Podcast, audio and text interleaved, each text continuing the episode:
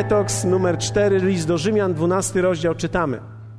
A nie upodabniajcie się do tego świata, ale się przemieńcie przez odnowienie umysłu swego, abyście umieli rozróżnić, co jest wolą Bożą, co jest dobre, miłe i doskonałe.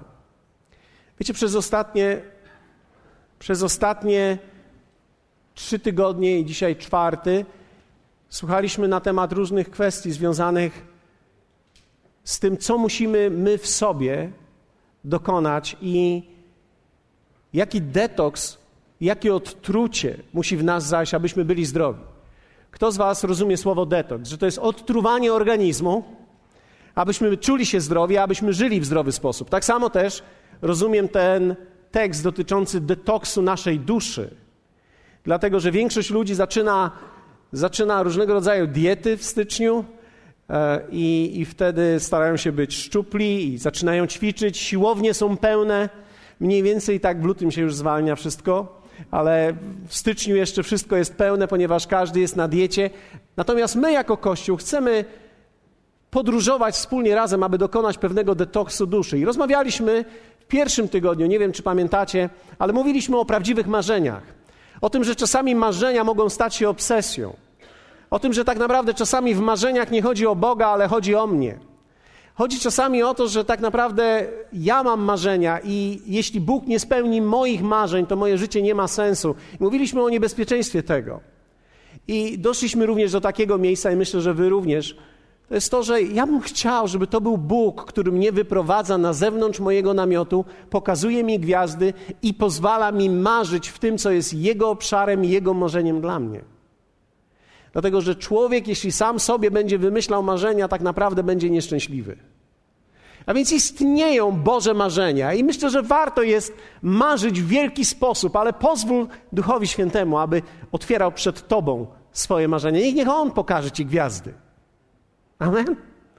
Mówiliśmy o tym również, jak, jak jest niebezpieczne, kiedy człowiek pogrążony w jakichś rzeczach ciągle się zmaga z tym, że wszystko próbuje zrobić przez silną wolę, ponieważ ja teraz próbuję swoją silną wolą czegoś dokonać, zmiany w moim życiu, że jam ci to uczynił. Jam jest tym, który dokonał tej niesamowitej rzeczy. Ja rzuciłem palenie, ja rzuciłem to wszystko. Tak naprawdę nie chodzi o to, abyś to ty silną wolą to zrobił, ale abyś podłączył się przez do Bożej łaski, do tego, co jest prawdziwą mocą i siłą, i abyś przestał walczyć tylko ze sobą, ale abyś podłączył się do tego, co jest prawdziwą siłą i mocą do rzucenia każdego nałogu. Każdego.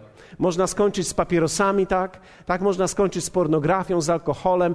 To Jezus Chrystus i Jego moc i moc Ducha Świętego może dać Ci siłę do tego, abyś to wszystko pokonał. Abyśmy to wszystko pokonali, co jest tak naprawdę wobec czego czujemy się bezsilni często i co nas upokarza. Tydzień temu mówiliśmy o tym, jak pokonać ten świat. I zobaczyliśmy, że tak naprawdę pokonanie świata to jest umiejętność pokonania grzechu w sobie. Widzieliśmy, w jaki sposób grzech rozwija się w naszym życiu i że tak naprawdę nie chodzi tylko i wyłącznie o grzechy, ale o grzech, który jest w naszym ciele. Apostoł Paweł mówi, że w moim ciele nie mieszka dobro, ale mieszka zło. I teraz ja nie chcę tego wyolbrzymiać, ale mówiliśmy o tym i myślę, że to jest bardzo ważne, że dokładnie kiedy człowiek jest zanurzony w tej Bożej miłości, w całkowitej akceptacji, dopiero wtedy jest gotowy, aby spojrzeć na swoje życie realnie i zobaczyć, co nie gra. Zbyt wielu ludzi ciągle boryka się z tym, że się czują odrzuceni, przygnębieni, czują się potępiani, więc nawet nie chcą słyszeć o tym, że coś jest nie tak. Dlatego mamy z jednej strony ludzi, którzy są Boży, ale żyją naprawdę w nieboży sposób. Czy ktoś z Was wie, o czym mówię? Są ludzie, którzy wyznają swoimi ustami wiarę, ale tak naprawdę ich życie dalekie jest. Dlaczego? Wiecie, ja nie podważam tej wiary, która jest wyznawana ustami, ale myślę sobie, że jeśli człowiek naprawdę przyjdzie do Jezusa i przyjmie Jego miłość, On daje ci siłę, aby spojrzał na siebie realnie i On daje Ci moc, abyś mógł podbić siebie. Powiedzmy razem, podbić siebie. I dzisiaj chciałbym podzielić się z Wami myślami. Wierzę w to, że będą dla nas wspólnie tak rewolucyjne, jak dla mnie były i dla mnie są w dalszym ciągu, bo ja nie tylko to głoszę, ale chcę tym żyć. Ja wierzę w to, co mówię. Ja nie tylko mówię, ja wierzę w to, co mówię. Ja to stosuję, ja chcę tym żyć. To jest we mnie. Będę mówił o błędach, które kosztują nas najwięcej. Kiedy czytamy list do Rzymian 12:2, wiecie, musimy widzieć to, że każdy z nas przychodzi do Boga.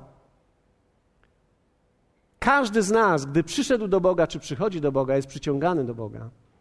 Jest przyciągany w swojej własnej koncepcji Boga. Dlatego, że myślenie światowe nas nie opuszcza, gdy przychodzimy do Boga. Myślenie światowe to jest coś, co rysuje przed nami ten obraz Boga. Więc kiedy przychodzimy do Niego, każdy z nas ma pewną koncepcję Jego.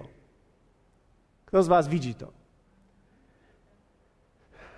Większość z nas przyciągana jest do Boga w specyficzny sposób, ale nie do końca zawsze z właściwych motywów.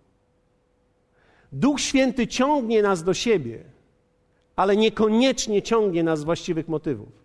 Niektórzy ludzie są przyciągnięci do Boga, ponieważ myślą: hej, Bóg może pomóc mi w moim życiu. Więc oczywiście, że On chce pomóc Ci w Twoim życiu, ale zwróćcie uwagę, że oni nie myślą o Bogu, tylko myślą o Bogu jako przedmiocie zaspokojenia ich potrzeb. Więc tak naprawdę to nie Bóg jest centrum w przyciąganiu, tylko my jesteśmy. Widzimy w nim tego, który zaspokoi naszą potrzebę. Tak samo myślę też zaczyna się większość związków małżeńskich. Ja będę z wami całkowicie szczery. Mnie nie przyciągnęła duchowość mojej żony do niej. Kiedy miałem 20 lat, kiedy zobaczyłem moją żonę, to nie jej piękno duchowe mnie przyciągnęło do niej. Ja nie wiem, czy niektórzy z Was dalej jesteście dzisiaj tutaj chorzy, czy boicie się tego sąsiada, który jest obok, ale nie mówicie nic do mnie, ale kto z Was rozumie, o czym mówię? Jak ja spojrzałem na tę dziewczynę, pomyślałem sobie, hej, hej, hej, hej, hej, hej, hej, hej, hej. Alleluja. O, halleluja. O, halleluja, halleluja. E, to, to nie były do końca święte rzeczy. E, wiem, że nie, większość z Was poślubiła ludzi przez proroczy wymiar. Czyli Pan wam powiedział, to jest ta. A ty mówisz amen i wtedy spojrzałeś. Oj, oj, oj, oj, oj. Większość z was najpierw spojrzała, a później mówiła, panie, powiedz, że to ta. powiedz, że to ta. Dokładnie tak jest. Jesteśmy przyciągnięci do Boga z naszych własnych egoistycznych pobudek. I nie ma problemu z tym, tak długo, kiedy się to zmienia. I każda dojrzała relacja musi się zmieniać. Dlatego też tak samo jest w małżeństwie. Jeśli małżeństwo zostaje tylko na poziomie hello baby, hajja, hallelujah, to to małżeństwo nie przetrwa zbyt długo. Ono może przetrwa młodość, ale nie przetrwa dojrzałości i starości. Nie będziecie dwójką staruszków siedzących na ławeczce, trzymających się za ręce. Bo musiałbyś wtedy kilka z nich posadzić, staruszek. E, rozumiecie? Aby być z kimś, relacja musi się rozwijać. Tak samo też jest w Bogu. Bóg przyciągnął nas do siebie, ponieważ my widzieliśmy, że On ma zaspokojenie potrzeb dla nas. On nas przyciąga do siebie, ale nawet w tej relacji musimy umieć się zmieniać. I to jest schemat myślenia światowego, i każdy z nas przychodzi do Boga. Ja tak pokazuję na tą tablicę, ale bardziej ona pomaga mi niż Wam, widzę na razie w tej chwili, ale, ale jak możecie sami zauważyć, przyciągnięci jesteśmy z naszych własnych powodów. Tak się zastanawiałem, jak nasz własny powód narysować, i wymyśliłem taką rzecz. Człowiek w życiu coś chce osiągnąć, więc ma jakiś cel. Jeśli jesteś daleko i nie widzisz, to podejdź do przodu bliżej, tylko nie wchodź na scenę. Każdy z nas ma jakiś cel. Coś jest dla niego jakimś celem, coś jest tym wspania tą wspaniałą rzeczą, którą chcemy osiągnąć. I tutaj jesteś ty, który się, nie wiedziałem jak mam to narysować, ale wspinasz się jak tylko możesz. Masz swoją grzywkę w tą stronę, prawda? I wspinasz się jak tylko możesz. Udało się. Jak widzicie, sami nie jestem artystą. Nie jestem artystą. Wspinasz się jak tylko możesz i nagle widzisz, że Bóg ci może pomóc. Próbowałem to narysować lepiej i nie będę rysował tego źle, ale wiecie, my, my wtedy przychodzimy do Boga, ponieważ On nam może pomóc i my myślimy, że Bóg tak nam pomoże tutaj. Przepraszam Was bardzo za dwuznaczność tego rysunku, ale my chcemy, żeby Bóg swoją mocą, no bo przecież Bóg ma moc, nas nieco przyciągnął do tego celu, żebyśmy za jakiś czas byli coraz bliżej do tego naszego marzenia, naszego celu, bo teraz Bóg, On chce nas przyciągnąć do tego, bo Bóg się przydaje generalnie. Bóg się przydaje. Powiedzmy razem, Bóg się przydaje. Ja wiem, że to brzmi obraźliwie w kościele, ale wiecie, my nawet jeśli tego nie mówimy, to często tak myślimy, szczególnie na samym początku. Ponieważ te robaki, które były w nas, one tak szybko nie odchodzą. Wybaczcie, że wam zabiorę ten piękny obraz teraz. I każdy człowiek, każdy człowiek jest uczyniony dokładnie w taki sam sposób. Wyglądamy inaczej, bo ciała mamy inne, dusze nasze są inne, ale każdy człowiek to jest duch, tak? Dusza i ciało. I teraz grzech, który w nas był, był zarówno w naszym duchu, co powodowało, że jest martwy, był w naszej duszy, co powodowało, że mieliśmy robaczywe myślenie i pokazywaliśmy te różne robaki, tory myślowe, stare sposoby naszego myślenia, kombinowania. To są te wszystkie myśli, które e, nam sprzedawali ludzie, z którymi żyliśmy, tak? Jak chcesz dobrze żyć, to musisz mieć silne łokcie, musisz się rozbijać, musisz wiedzieć, czego chcesz, musisz umieć zdeptać kogoś, musisz być asertywny, to się teraz modnie nazywa już. Tak? I mamy ciało, w którym również mieszka, mieszka grzech, i my dobrze wiemy o tym, że tak jest, dlatego też próbujemy też poprawić to. Patrząc na nasze ciało, jakkolwiek dobrze wyglądasz, człowiek w pewnym momencie swojego życia widzi, że większość rzeczy w ciele idzie na południe. Większość rzeczy w Twoim ciele będzie szła na południe. I im dół, w dół generalnie, tak? Jeśli ktoś z Was nie wie, nie, wie, nie wie, gdzie jest południe, to w dół. Więc większość ludzi nie, nie widzi problemu w tym, że w naszym ciele nie, nie jest tak aż super. I teraz rodzimy się na nowo. Jezus przychodzi do naszego życia. I Jezus, przychodząc do naszego życia, uzdrawia naszego ducha. Tak naprawdę wskrzesza naszego ducha. Stajemy się nowymi ludźmi, nowymi stworzeniami w Chrystusie. Tak jak powiedziałem wcześniej, to jest przez decyzję. To nie jest przez to, że urodziłeś się w domu chrześcijańskim, to nie jest przez to, że twój tato jest pastorem, to nie jest dlatego, że mama chodziła czy babcia do, do kościoła i ciebie wymodliła, że ty jesteś taki porządny. Człowiek staje się chrześcijaninem przez osobistą decyzję, że Jezus staje się twoim Panem.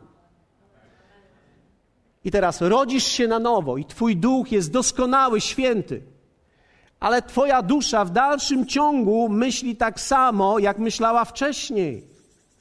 Masz dalej te wszystkie robaczki, które były. Niektóre z nich znikają, ale większość z nich nie znika. I ciało oczywiście, kiedy narodziłeś się na nowo, no, nie stałeś się ani szczuplejsze, ani ci włosy nie wyrosły tam, gdzie powinny, prawda? Ja żałuję strasznie, że to nie ma miejsca, ale Jezus powiedział, że te nowe ciała dostaniemy, więc kiedy przyjdzie Pan i przyjdzie odkupienie całkowite, będziemy w nowych ciałach. Hallelujah. Wtedy zobaczycie niektórzy z was, jakie miałem włosy.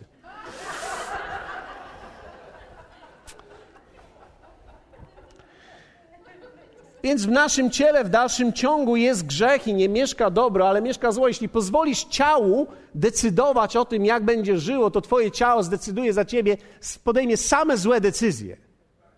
Ja nie wiem dlaczego, ale moje ciało o godzinie 10 zamiast do łóżka ciągnie do lodówki wieczorem.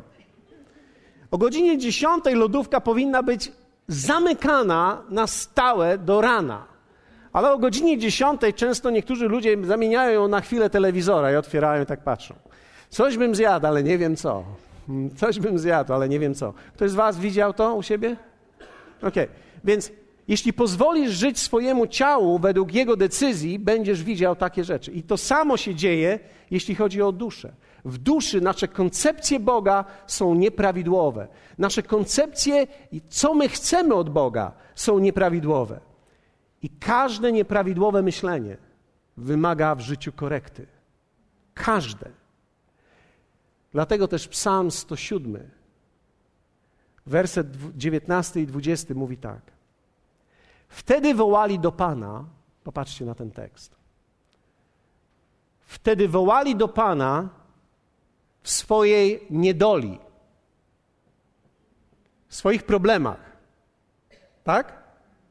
Zobaczcie, jeszcze raz. Wołali do Pana w swojej niedoli, a On wybawił ich z utrapienia. Posłał słowo swoje, aby ich uleczyć i wyratować ich od zagłady. Kto z Was słyszał takie zdanie, że Bóg jest lekarzem? Wielokrotnie słyszałem. Bóg jest lekarzem. To jest prawda, to jest dokładnie prawda. Ale chciałbym, żebyście zobaczyli, to słowo mówi tak. Jeśli dobrze popatrzysz na ten tekst, ten tekst niesie w sobie pewnego rodzaju sprzeczność.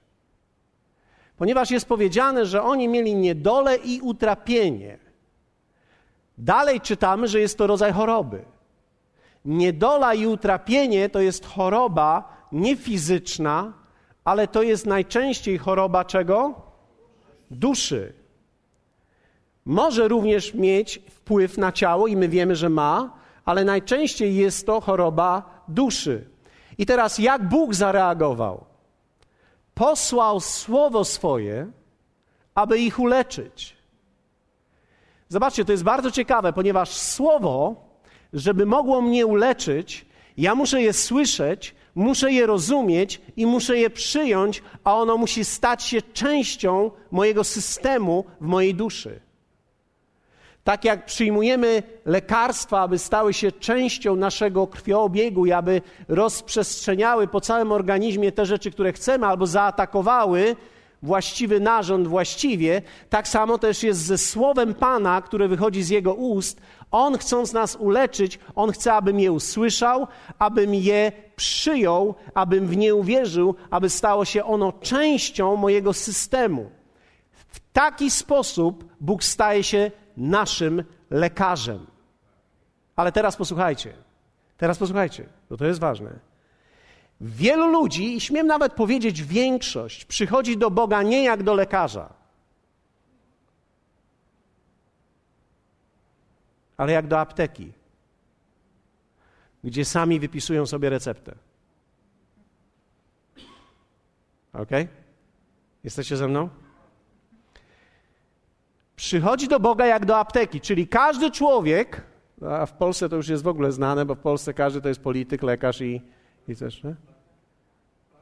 Prawnik, tak? My jesteśmy wszyscy, wszystkim. Więc to bardzo dobrze u nas działa. Większość ludzi przychodzi do Boga jak do apteki. Czyli przychodzą nawet do kościoła, bo jak wygląda przyjście do Boga? Przychodzą do kościoła i mówią: Ja wiem, co mi dolega, ja poproszę tamto lekarstwo, tamto, tamto, tamto, tak, to właśnie, bo widziałem reklamę, ono dobrze działa na ból szybko. Forte proszę, to forte, czyli wzmocnione. Ja poproszę to forte. Ja, ja wiem, co mi jest. Tymczasem to słowo mówi, że oni wołali do Pana, aby On był ich lekarzem. Co to znaczy? Jaka jest różnica? Różnica jest taka, że ja mam niedolę w moim życiu, Coś jest nie tak z moim życiem. Widzę, że mnie boli i nawet wiem, gdzie mnie boli. Przychodzę do Niego i mówię: Panie, boli mnie tu, boli mnie tu i boli mnie tu, lecz mnie. Wtedy Bóg mówi: Chorujesz na to i potrzebujesz to. Czyli ja nie interpretuję sam mojego bólu. Bo jeśli człowiek sam interpretuje ból, to sobie weźmie tabletkę przeciwbólową. Ale jeśli ból oznacza coś innego, to człowiek się może skrzywdzić samemu dobierając sobie lekarstwa. Ja muszę nauczyć się przychodzić do Boga jako do lekarza, a nie jak do apteki. Panie, ja przychodzę do Ciebie i tu mnie boli, tu mnie boli, a Ty mi powiedz, co mi jest. I wtedy się zdziwimy, że Bóg powie: OK, skoro tu cię boli i tu cię boli, to w takim razie ty masz problem z tym, a ja ci pomogę. Mam tutaj całą serię słowa na ten temat i to cię uleczy. I wtedy nie ma dyskusji. I najlepiej, gdy nie ma dyskusji. Ale wiecie, człowiek chce dyskutować. Kto z Was lubi dyskutować? Kto z Was lubi się kłócić z kimś czasami? Ja pamiętam, teraz byłem w takiej sytuacji, e, wie, wiecie, Mateusz był e, chory i był w szpitalu, i zanim poszedł do szpitala, tak naprawdę on miał skierowanie do szpitala wcześniej. I ja pojechałem z nim do tego szpitala wcześniej. Pojechałem i gdy byłem na sorze, czekaliśmy półtorej godziny i po półtorej godziny widzę, że on już tutaj nie daje rady, już mdleje, 40 stopni gorączki, nie wiemy co mamy robić. Pytamy się, jak długo będziemy czekali i oni powiedzieli, że może jeszcze będziemy czekali około 4 godzin. Więc teraz 6 godzin czekania, więc dzwonię do lekarza mojego znajomego i mówię, co mam teraz robić? On mówi, jedź do domu, ja mu przepiszę antybiotyk na to. Teraz posłuchajcie, wspaniały lekarz, ale mam nadzieję, że zrozumiecie mnie. Ja jako ojciec, ja nie tylko chcę zdrowia mojego syna, ja chcę, żeby on był ze mną. Ja chcę, żeby był blisko. Ja nie chcę go oddać do szpitala.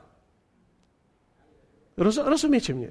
Tak zwyczajnie, po ludzku. Ja nie chcę go oddać do szpitala, bo ja widzę, jak on wygląda i ja nie wiem, co oni będą mu robić. Ja nie mam zaufania, jak gdy go zamykają tam, nie wiem, co się dzieje. Tracę jako rodzic kontrolę i ja tego nie chcę, więc się straszliwie ucieszyłem, że będę go miał w domu i będę go leczył e, razem z mamusią jego. Halleluja. Jaką główną, dyżurną pielęgniarką. Halleluja. Oddziałowa. Hej, halleluja. Halleluja. I teraz leczyliśmy go przez jakieś 3-4 dni, nawet jednego dnia spadła mu temperatura i wydawało nam się, że wszystko idzie dobrze, a na drugi dzień nagle podniosła mu się z powrotem prawie do 40 stopni gorączki. I kiedy podniosła mu się z powrotem do 40 stopni gorączki, przyjechał znowu mój lekarz i powiedział tak, Paweł, nie jest dobrze. Musisz jechać do szpitala. Ja oczywiście nie chciałem z nim jechać do szpitala, więc pojechałem sam do szpitala. Zobaczcie, jak człowiek nie chce się leczyć. Ja, człowiek nie chce się leczyć i boi się o innych, więc ja sam pojechałem do szpitala. W nocy o godzinie w pół do dwunastej zameldowałem się w szpitalu na niepodległości i tam usiadłem i zawołali lekarza. Ja powiedziałem, e, to nie ja jestem chory. A oni mówią, no jak to, proszę pana, pan nie jest chory i pan i pan tutaj przyjeżdża, gdzie jest chory? Ja mówię, chory jest w domu, ale ja nie chcę go przywieźć, dopóki nie będzie wiadomo o co chodzi. Myślę, że pani jest w stanie spojrzeć na to właściwie. Niech pani wypisze mu jeszcze jakiś jeden antybiotyk, bo ten za słabo działa. I ona wzięła płytę z tym zdjęciem płuc, spojrzała w komputerze. Wiecie, ja cały czas mówię o moich robakach, nie wiem czy zauważyliście. Nie wiem czy zauważyliście, to są wszystko moje robaki. Wiem, że niektórzy z was myślą sobie, pastor nie może mieć robaków. Ja mam parę robaków. To jest właśnie, to był jeden z nich, albo kilku, kilka nawet. I teraz ona patrzy na to zdjęcie i mówi tak, proszę pana, to jest ostre zapalenie płuc, ten antybiotyk nie zadziała, on potrzebuje dostać trzy i to dożylnie, nie zrobi pan tego w domu. Ja mówię, jak nie zrobię w domu? No przecież, no przecież wszystko można prawie, że zrobić w domu. I wtedy ona mówi, proszę pana, muszę zobaczyć pacjenta. Rano niech pan podjedzie. Więc wziąłem Mateusza, przyjechaliśmy 7.30, ona spojrzała na niego, ona spojrzała na mnie, przebadali, zrobili mu badanie krwi i ona mówi tak, z panem już nie rozmawiam, czyli ze mną. Ja, wie, wiecie, ja myślę sobie tak, jak można ze mną nie rozmawiać? Ja jestem taki człowiek, że możemy dalej negocjować, ponieważ zgadnijcie, kto jest lekarzem. Tera! Ja jestem ten główny lekarz. Ja potrzebuję tylko paru tabletek. Rozumiecie mnie, że ja potrzebuję tylko paru tabletek? Paru, kilku. Ja potrzebuję nawet parę żyłek, parę szczykawek. Dajcie mi sprzęt do domu, ponieważ ja jestem lekarzem, ja wiem, co ja mam zrobić. I ona powiedziała, ja z panem nie dyskutuję. Tego pacjenta bierzemy teraz, ponieważ on ma ostre zapalenie płuc i ma niewydolność oddechową i parę jeszcze innych rzeczy.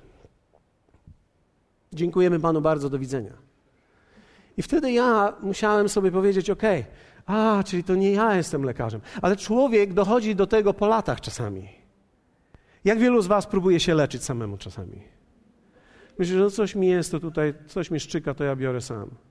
Albo coś mi jest takiego, to sobie taką herbatkę wezmę. I to nie ma problemu, gdy są tego typu rzeczy. Ale czasami w naszej duszy są rzeczy, gdzie tylko Bóg wie, co nam dolega, i musisz przyjść do Niego jako do lekarza, bo największe błędy popełniamy dokładnie tu. I oto one, pierwsze trzy największe błędy, które każdy człowiek popełnia. Pierwszy z nich, większość rzeczy chcemy zrobić za szybko w Bogu.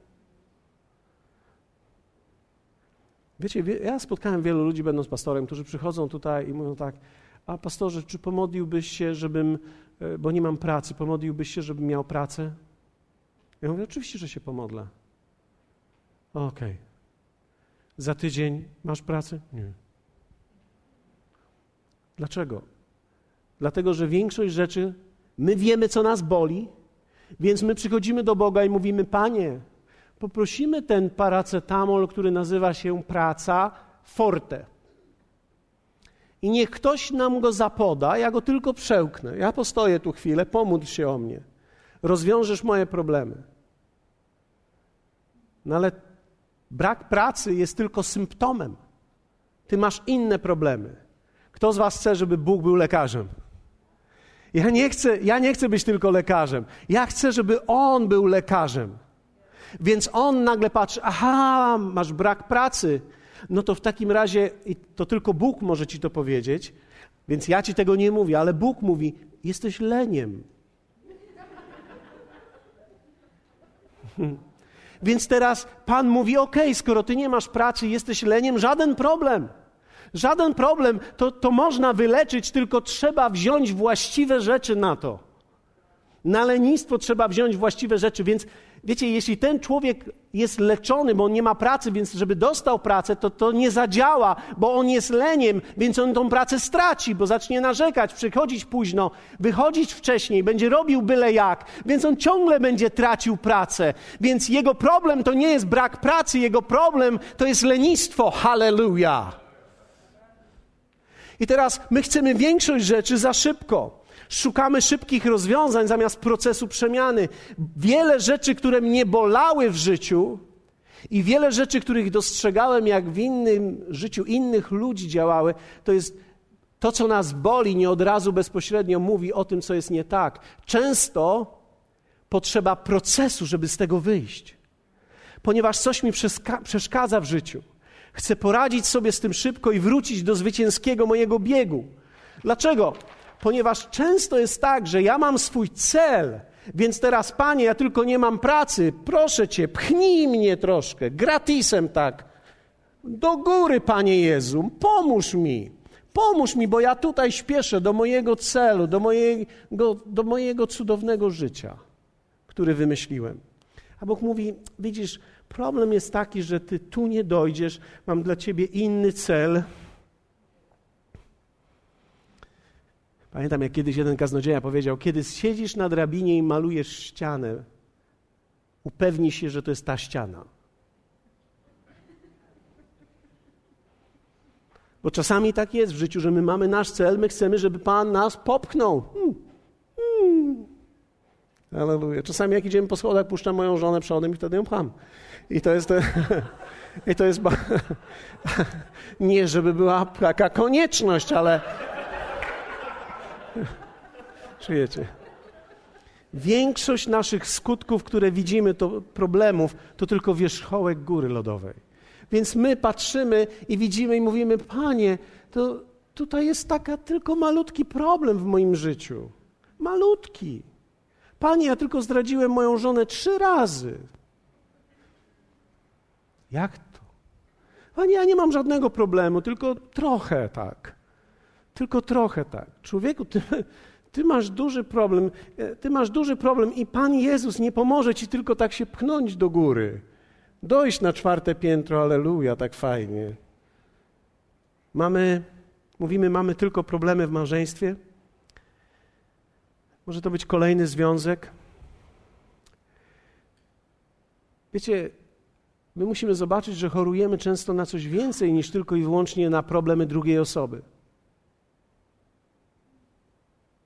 Dlatego, kiedy tracisz jakiś związek i tracisz relację, nie wskakuj szybko w następną. Bo dopóki nie nauczysz się na swój temat, wniesiesz chorobę w kolejny związek i nie będziesz wiedzieć nawet dlaczego masz ciągle problemy. Czy Bóg jest w stanie nas z tego uleczyć? Tak. Tak długo, jak będzie lekarzem, a nie apteką. Ponieważ w aptece jest wiele leków, ale nie wszystkie można dostać bez recepty. Niektóre, ty potrzebujesz na niektóre recepty. Niektóre są na tyle silne i groźne, że potrzebujesz po prostu właściwych rzeczy. Kiedy ciągle nie mam pracy, no bo nie ma pracy w Polsce oczywiście, albo nie mam radości, niektórzy przychodzą i mówią, nie mam radości, to pomódl się o mnie. Może się okazać, że ten problem jest o wiele większy niż tylko to, że nie czujesz radości. Wołali w niedoli do Pana, posłał swoje słowo. On postawił diagnozę i wypisał im receptę i wyleczył ich. Ich niedola była związana z ich chorobą, a nie nieszczęściem. Hm. Więc pytanie moje, które chciałbym zadać Tobie dzisiaj, to jest: czy poddasz się Bożemu prowadzeniu i czy przyjdziesz do Niego jak do lekarza?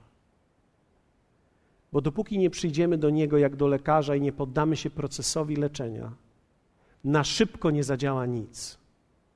Na szybko nie zadziała nic. My chcemy, kolejna rzecz, bez bólu. Czyli szukamy ucieczki od bólu bardziej niż uleczenia przyczyny bólu.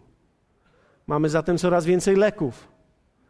Dlatego mamy coraz więcej zniechęconych wierzących, bo mówią: Nie działa już to. Już nie działa. Kto z Was miał taką sytuację, że modlitwy wcześniej działały, a teraz już nie działają? Że kładłem ręce, albo ktoś kładł ręce na ciebie i to działało, i ty nagle miałeś i radość, i taki byłeś podniesiony, a teraz wychodzisz do przodu, ktoś kładzie ręce na ciebie, modli się o ciebie, a to już nie działa. Dlaczego? Ponieważ Każda tabletka niewłaściwie używana przestaje działać. Twój organizm potrzebuje czegoś innego. Nie tylko leku na ból. Diabeł podsuwa nam taką teorię o Bogu, że wszystko w Bogu i całe życie z Bogiem będzie bez bólu. Ale tak nie jest. Teraz powiem Wam coś. Tylko słuchajcie mnie, ci, którzy online oglądacie, nie mówcie o tym nikomu. I wy, którzy teraz tu posłuchacie, nikomu tego nie mówcie. Przybliżcie się, zdradzę wam tajemnicę. Ogromną tajemnicę. Przybliżcie się do mnie. Psalm 91. Kto z was zna ten psalm? Posłuchajcie, co my w nim czytamy, czego czytać nie powinniśmy. Posłuchajcie, przybliżcie. Dlatego, że Pan jest ucieczką Twoją Najwyższego zaś uczyniłeś ostoją swoją, nie dosięgnie cię nic złego. I plaga nie zbliży się do namiotu Twego. Albowiem aniołom swoim polecił, aby Cię strzegli na wszystkich drogach Twoich, na, na rękach nosić Cię będą, byś nie uraził o kamień nogi swojej.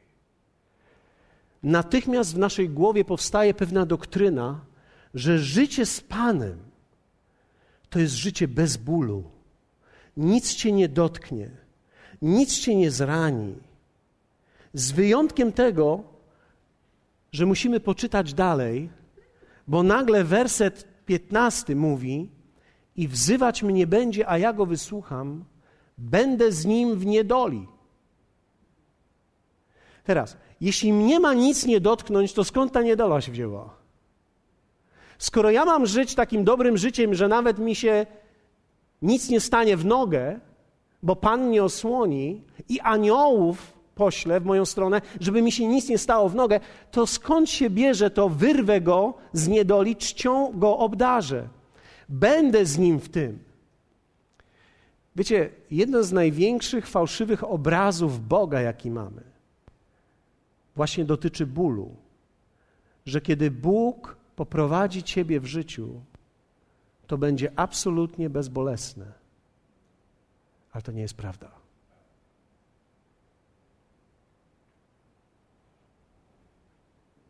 Wiem, że większość z Was mówi, a to ja się już teraz wypisuję z chrześcijaństwa, bo skoro chrześcijaństwo to jest życie z bólem, to ja już takiego nie chcę.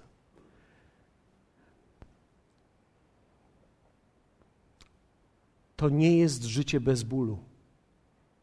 Diabeł próbował taką teorię włożyć w Jezusa, kiedy go kusił. Przyszedł do niego i kusił go dokładnie tym fragmentem, mówiąc, że aniołowie są posłani, żeby cię strzegli, więc nie ma problemu, rzuć się. Inaczej mówiąc, diabeł mówił: Twoje życie będzie bez bólu, wybierz drogę bez bólu.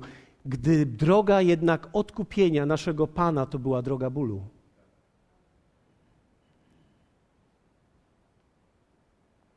Ta sama doktryna była w życiu Joba. Jeśli ktoś z Was czytał księgę Joba, to wie o czym mówię. Przyjaciele Joba przyszli do Joba i powiedzieli do niego: Widzisz, przyczyna, dla której masz takie tragedie w życiu, jest taka, że musiałeś coś źle zrobić. Bo gdybyś żył właściwie, to na pewno wszystko byłoby dobrze. Kto z Was słyszał taką doktrynę? Że wystarczy tylko właściwie żyć i wszystko będzie dobrze. Tymczasem klucz do zwycięstwa Joba leżał dokładnie w tym, że idąc drogą za Panem, w życiu może nas dalej boleć coś. I że będą pewne rzeczy, których nie unikniemy, ale w tym wszystkim zwyciężamy. To oznacza, że nawet w cierpieniu istnieje coś większego niż ból. Istnieje nawet w cierpieniu radość, że Pan jest ze mną.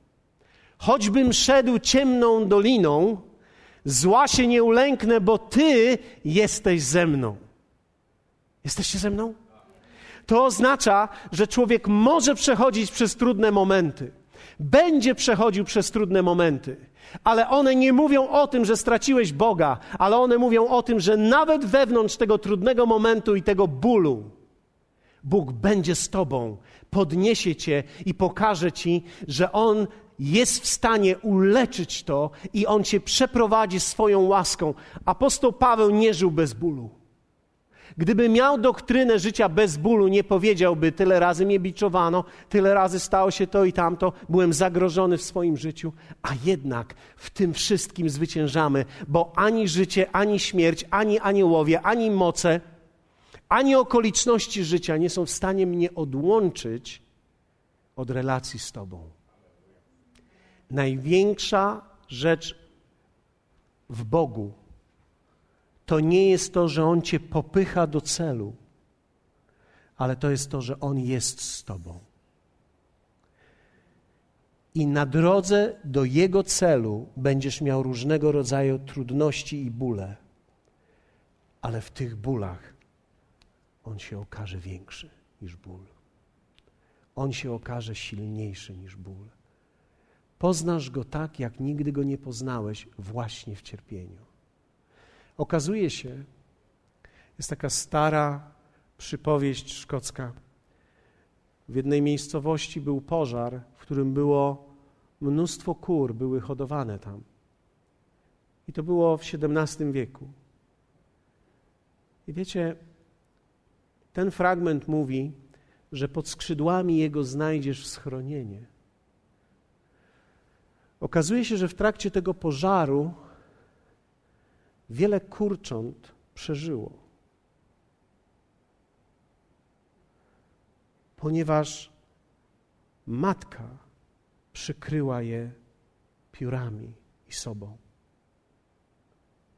I kiedy przyszedł pożar, ona zginęła, ale one żyły. To zapowiada również, że nasze schronienie jest w tym, który przyszedł na tą ziemię, rozciągnął swoje ramiona, aby Ciebie przykryć. Nie, żebyś nie czuł niebezpieczeństwa, ale żebyś poczuł, że ktoś większy umarł, abyś Ty mógł żyć. Że żyjąc tutaj na ziemi będziesz dalej w niebezpieczeństwie, ale ten, który chroni Ciebie, będzie większy niż wszelki rodzaj niebezpieczeństwa. Także On stanie się Twoim życiem i Twoją miłością. Halleluja. Powstańmy razem. Ostatnia rzecz. To jest po naszemu chcemy. Więc my często wiemy, jak chcemy, co chcemy, że chcemy szybko, żeby to był załatwiony problem i po naszemu. Szukamy zawsze duchowych rozwiązań do praktycznych problemów i odwrotnie. Wiecie, to jest większość wierzących popełnia ten błąd. Posłuchajcie tego. Ludzie przychodzą i mówią: Nie mam pracy, więc pomódl się, abym ją miał. Nikt mnie nie lubi, więc pomódl się, abym miał przyjaciół.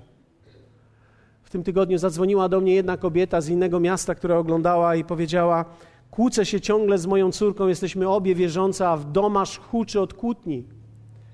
A ja mówię: Powiedz mi, jak się kłócisz? Jak dochodzi do takiej eskalacji emocji? Ona mówi: Bo kiedy krzyczy na mnie moja córka, to ja wtedy krzyczę na nią: W imieniu Jezusa przestań krzyczeć. A wtedy ona jeszcze bardziej się rozdrażnia. I ona jeszcze bardziej wtedy krzyczy na mnie, a wtedy ja mówię: Diable, wychodź z tego domu. I wiecie, czasami potrzebujemy czytać słowo i zobaczyć, że ono nas leczy, bo ono mówi na przykład, że łagodna odpowiedź uśmierza gniew. W momencie, kiedy twoja córka krzyczy i ty nie wiesz, co masz zrobić, nie krzycz w imieniu Jezusa. Nie krzycz, diable, wyjdź. Podejdź do niej. Uspokój ją. Powiedz, dlaczego się denerwujesz. Nie musisz powodować eskalacji emocji, możesz zwyczajnie powiedzieć spokojnie w sercu. I wtedy ona powiedziała do mnie tak. No ale skąd wziąć siłę na to, żeby tak się uspokoić? Ja mówię, widzisz, z niego właśnie. Właśnie z niego wtedy. Dlatego, że to nie jest żadna siła, kiedy ty wykrzykujesz na nią mieczem krzyża. W imieniu Jezusa, diable, wyjdź z mojego domu. On tak nie wychodzi. Powiem ci, jak on wyjdzie. Kiedy powiesz mu, kiedy powiesz jej, wybaczam ci. Nie martw się. Uspokój się. Zrobić ci herbaty? Chcesz kawę? Wiecie, ile demonów wychodzi, kiedy ktoś zaproponuje komuś coś do picia?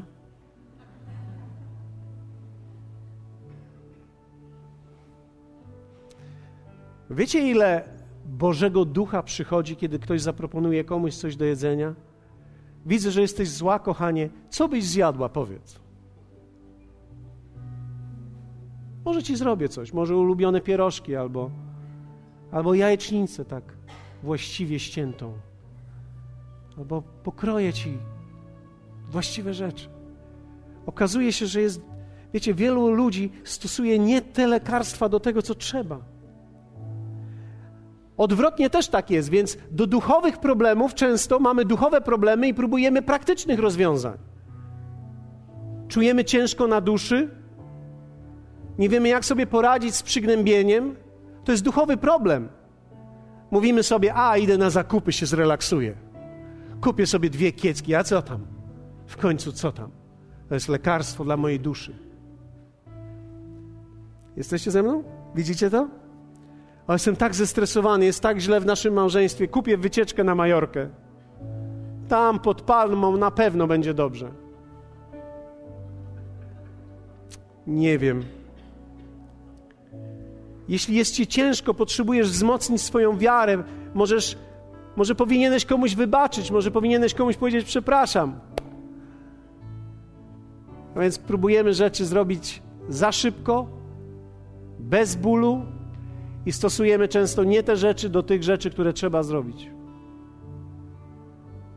Trzeba przyjść do Niego jak do lekarza. Kto z Was chce przyjść dzisiaj do Boga i powiedzieć: OK, myślę, że rozumiem. Ty jesteś lekarzem.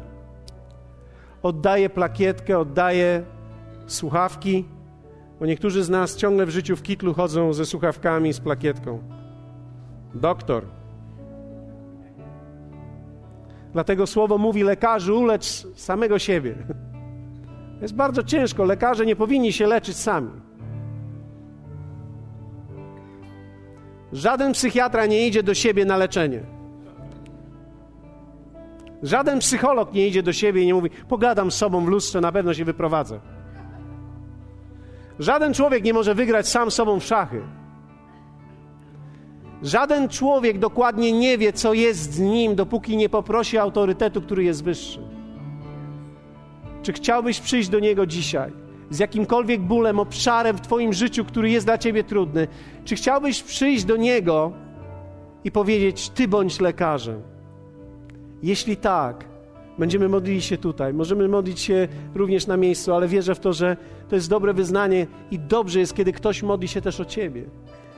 On jest lekarzem, a tutaj będą tylko i wyłącznie pielęgniarki i pielęgniarze, którzy będą modlić się o Ciebie. Oni, oni zobaczą tylko, oni będą asystować w leczeniu, a prawdziwy lekarz przychodzi do nas tutaj dzisiaj. Jeśli oglądasz nas w tej chwili i chcesz przyjść do Niego jak do lekarza, nie jak do apteki, to jest dobry moment, abyś pomyślał chwilę o sobie, abyś powiedział: być może to był mój błąd. Być może ja wiedziałem zawsze, co mi jest, i być może dlatego przez lata nic się nie zmieniało. Być może potrzebuję przyjść do prawdziwego lekarza, który będzie prawdziwą odpowiedzią dla mnie. On pomoże Ci w Twoim życiu osobistym, pomoże Ci w małżeństwie. On, on zmieni je, On jest w stanie to zrobić. On jest w stanie pomóc Ci w Twojej pracy, On jest w stanie pomóc Ci w Twojej samotności. On jest naprawdę tym, który wie dokładnie, co przeżywasz i co czujesz. Więc poproszę osoby tutaj do przodu, które chcą się modlić, te osoby, które będą się modliły i te, które chcą się modlić. I naj, najbliższe minuty spędzimy właśnie na tej modlitwie. Jeśli pragniesz tego, zapraszam do przodu. Jeśli pragniesz tej modlitwy teraz i oglądasz nas, poproszę Ciebie o SMS-a w prośbą i będziemy modlili się o Ciebie. Wierzymy Bogu dzisiaj, że przychodzimy do Niego jako do lekarza naszych dusz My jesteśmy w tym miejscu.